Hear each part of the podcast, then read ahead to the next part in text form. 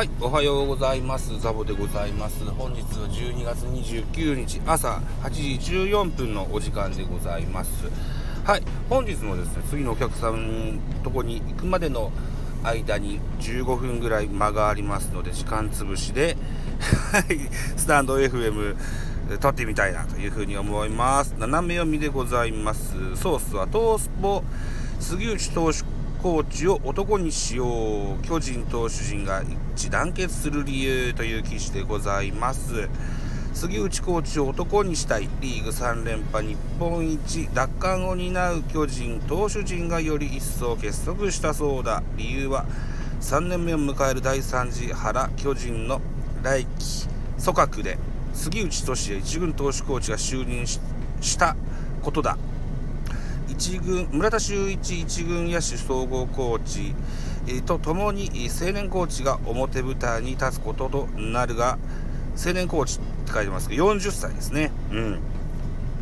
えー、球団には1軍で勝つための選手運用を学ばせることでコーチを育成する狙いがある。今回の杉内コーチは大英ソフトバンクでエースとして活躍し2005年に沢村賞を獲得、えー、巨人移籍後の2012年にはノーヒッターも達成するなど G 投手陣から絶大な信頼を受けてきた。それだけに感謝の声は多い。今季サイドスローに転向した左腕大江流星21歳は43試合に登板し年俸が3.5倍の2200万円と大ブレイク。その原点は2018年1月当時現役だった杉内と鹿児島県内で励んだ自主トレだ。キャッチボールも勉強になると大江は目を輝せ輝かせていたがその師匠は引退後ファームコーチに就任。その後も指定で試行錯誤を重ね大江は結果を残した。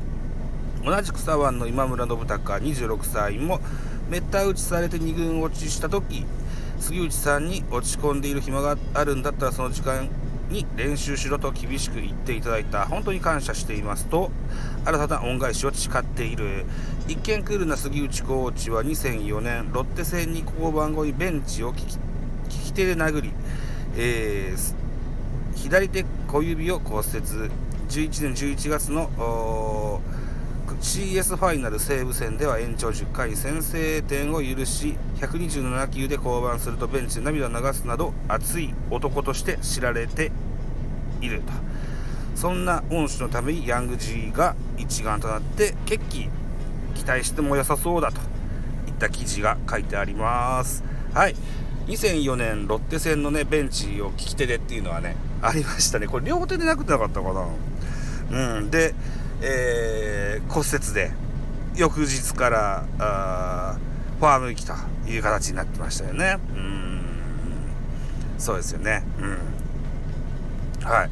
えっ、ー、とジャイアンツでも当然1軍と2軍行ったり来たりする選手がいます。えー、そんな選手はね大概杉内のピッチングフォームに似て帰ってくるんですよね。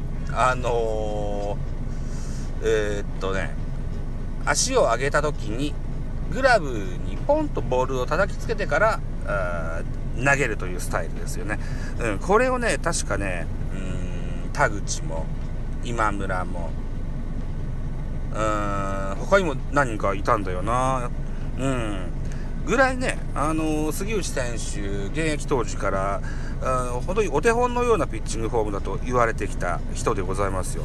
うん。えー、松坂世代でございましてね、えー、鹿児島実業時代にも、甲子園で投げ合ったこともありますね。うん。といった、こう、時代、時代を代表するような、あ名選手でございましたのでね、この考えをですね、えー、ジャイアンツの若き投手陣たちにね、えー、注入していただけたというふうに思ってたりします。うん。ファームのコーチがいいんじゃないかと思うんだけど、ね、1軍にはこう、なんつうの、うブルペン運用ですとか、うん、あるいはこう、技術はしっかりあるけども体力もしっかりあるけどもメンタル部分がちょっとという選手のこうケアとかそういった部分も大事になってきますのでね、うん、まあその辺りもね杉内さんに期待をしたいなというふうに思っておりますよということですね。うん。はい。ということでですね、えー、スタンド FM 斜め読みは終了しますけれども、本日急遽私やっておりますポッドキャスト番組ベースボールカフェキャンチューステえー、収録を予定してございます。うん。明日の気象もちょっと早いので、アップは12月30日か、12月31日かになりそうですけれどもね、えー、また、あそちらの方もお楽しみになさってくださいませと。いった感じで、はい、えー、スタンド FM の斜め読みのコーナー、終了したいと思います。ありがとうございました。